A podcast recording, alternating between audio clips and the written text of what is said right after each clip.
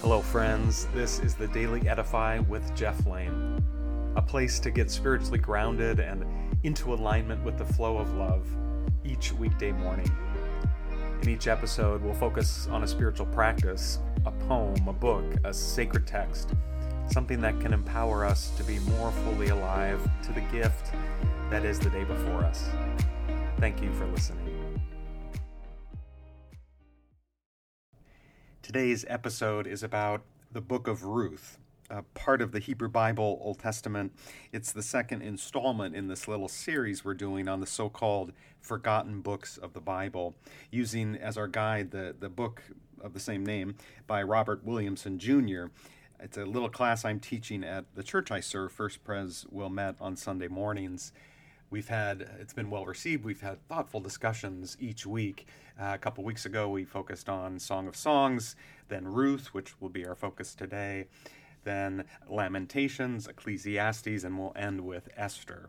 Our Jewish friends are much better about reading and wrestling with these five books of the Bible in the Christian context. They're often overlooked, uh, for better for worse. Um, our Jewish friends remind themselves each year of these books in, in a very powerful way because they read them at major festivals. So at Passover, at Purim, Shavuot, uh, these these major moments in their liturgical calendar, they're reading these these five books.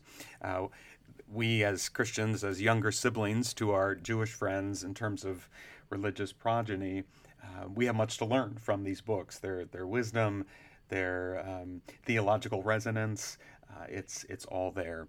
So today we're looking at uh, the book of Ruth, this tiny four-chapter, slim volume that comes right after the book of Judges, at least in the Christian canon, the Old Testament. Uh, it has much to say uh, to our particular context uh, here in the U.S. 2023, uh, and we'll get to that. But it also had lots of dissonance when it was first edited and and and put out into the world, as it were because there are other parts of the Old Testament, Hebrew Bible, uh, that speak very differently than Ruth does. So you have the books of Ezra and Nehemiah, for example, uh, that warn uh, about so called intermarriage between uh, Jewish men mostly and foreign women in Ezra and Nehemiah, it's it's absolute. There's a prohibition against this intermarriage, and understandably, there's some concern about if we intermarry people with different gods, different customs, who look differently, who experience the world differently. That's going to somehow dilute uh, our experience, who we are. Uh, and so in Ezra and Nehemiah, it's pretty straightforward. You don't you don't intermarry. Intermarriage is prohibited. But then you have the book of Ruth that comes along, and its hero, uh, one of only two books named after women in the entire Bible, Ruth and Esther, two of our five books we're talking about in this series. But in the book of Ruth, the, the heroine, the central character, is not an Israelite, not, not part of us, not God's people as, as we understand it. And yet, she, she's a Moabite, uh, and yet she is the one who displays such remarkable faith, um, despite not having um, been part of the story of Israel, the story of, of God's people. And so, a little bit about about the book of Ruth. Uh, it opens uh, in in a grim place. Um, uh, Elimelech uh, is is uh, a husband, an Israelite, gets married to um, Naomi, uh, his wife, and they have two sons, Mahlon and, and Chilion. Uh, they grow up, they live in, in Bethlehem, but as it often happened in the ancient world, there was a famine. Uh, they were heavily dependent on uh, weather patterns, and when they didn't uh, sync up with, with their agricultural calendar, uh, you know, there was famine. And so often folks uh, who were in the, the land of Canaan, when there was famine, uh, they would migrate to Moab, which was a little bit south, and if things were really, really bad, they'd migrate all the way to Egypt, which was sort of the superpower in that area of the day. So there, there's a famine. Uh, Elimelech and Naomi have two sons, and they have to flee. They become refugees, uh, fleeing to Moab to find food, to find work, uh, to survive. Um, and sure enough, uh, disaster befalls them once more. Uh, they, they arrive in Bethlehem, and very soon afterward, Elimelech dies. Naomi then is left uh, without her husband, and in the ancient world, um, if you did not have an attachment to a, a male, uh, you you were in a lot of trouble um, legally in terms of your ability to hold property, in terms of your ability to survive. Uh, her two sons then, a few years later, also die, and Naomi is left alone. However, uh, before her sons died, they both got married to Moabite women. So, this is the very situation that Ezra and Nehemiah prohibit uh, Israelite men marrying foreign women. Uh, they marry Ruth and Orpah, respectively.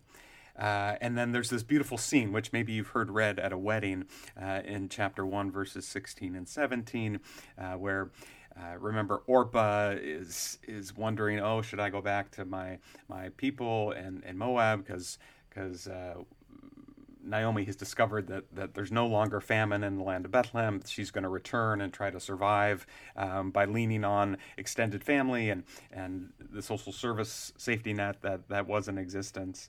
Um, and so she's going to pack up and move back to Bethlehem. And she has Ruth and Orpah that are her daughters in law, but her sons have both died.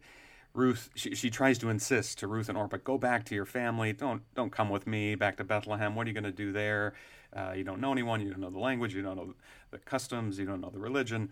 And um, Orpah decides after two times of pushing her, she decides to go back home uh, to Moab. But Ruth uh, distinctively says, No, uh, where you go, I will go. Where you stay, I will stay. Your God will be my God. Your people will be my people. And so for, for Ruth, um, she's viewing the world in a radical way, uh, a woman oriented woman, if you will, uh, whereas Naomi can only see the world with her attachment to, to a man uh, and, and the assurance that that can provide. And so Ruth bravely decides to stay with Naomi, and they trek it back together to Bethlehem. It certainly caused a stir when they arrived at the city gates. Uh, here's Naomi without her husband, without her sons, and traveling with a foreign woman whom they don't know yet.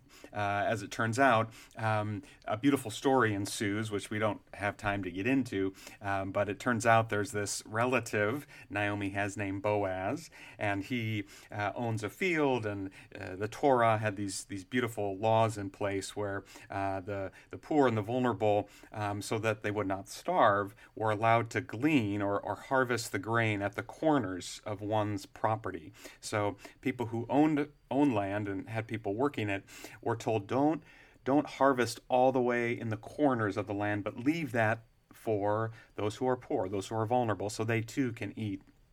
And so Ruth goes out to Boaz's land uh, strategically uh, and begins to glean, begins to harvest there. And as it turns out, Boaz notices Ruth. There's this uh, pretty amazing uh, story uh, where she um, kind of puts herself in the right place. they end up discovering one another. They fall in love. Uh, Boaz decides to marry Ruth, again, a foreign woman, a Moabite.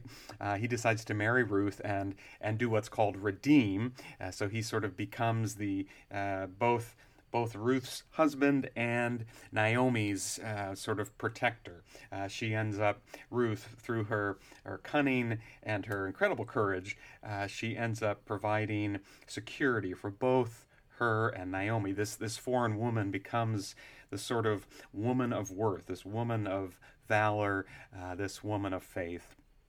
By the end of the book, um, and this is skipping over lots of details, I encourage you to read Ruth. It takes 12, 13 minutes to read in one sitting.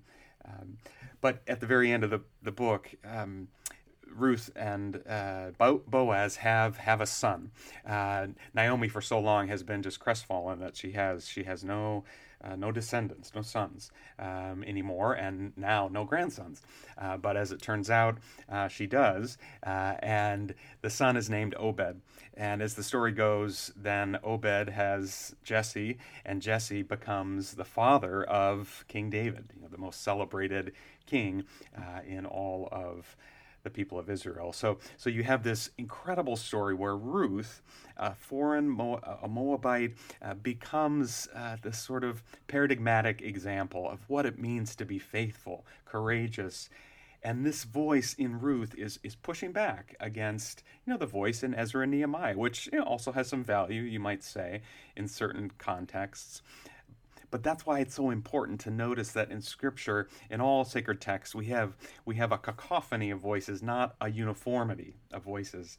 And so Ruth is presenting for us uh, this incredible person, the person we would maybe least expect to provide an example of, of valor, of wisdom, of courage, of faith.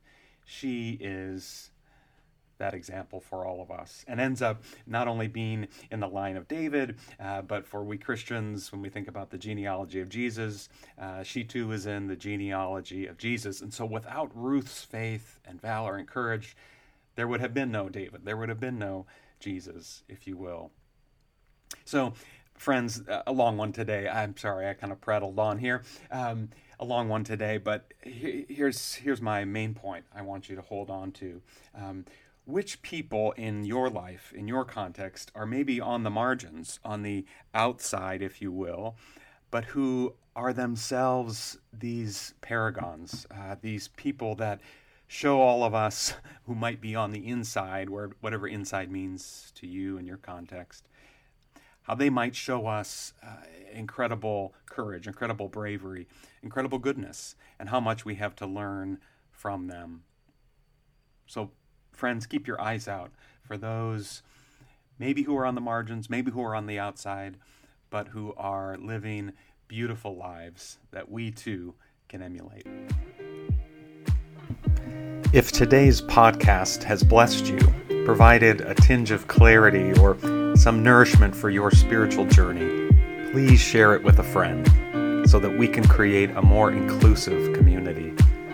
Or do you have any feedback for me, any show ideas, something that was particularly helpful or something that could have been better? Please send me an email at thedailyedify at gmail.com. That's in the show notes as well. I'd love to hear from you.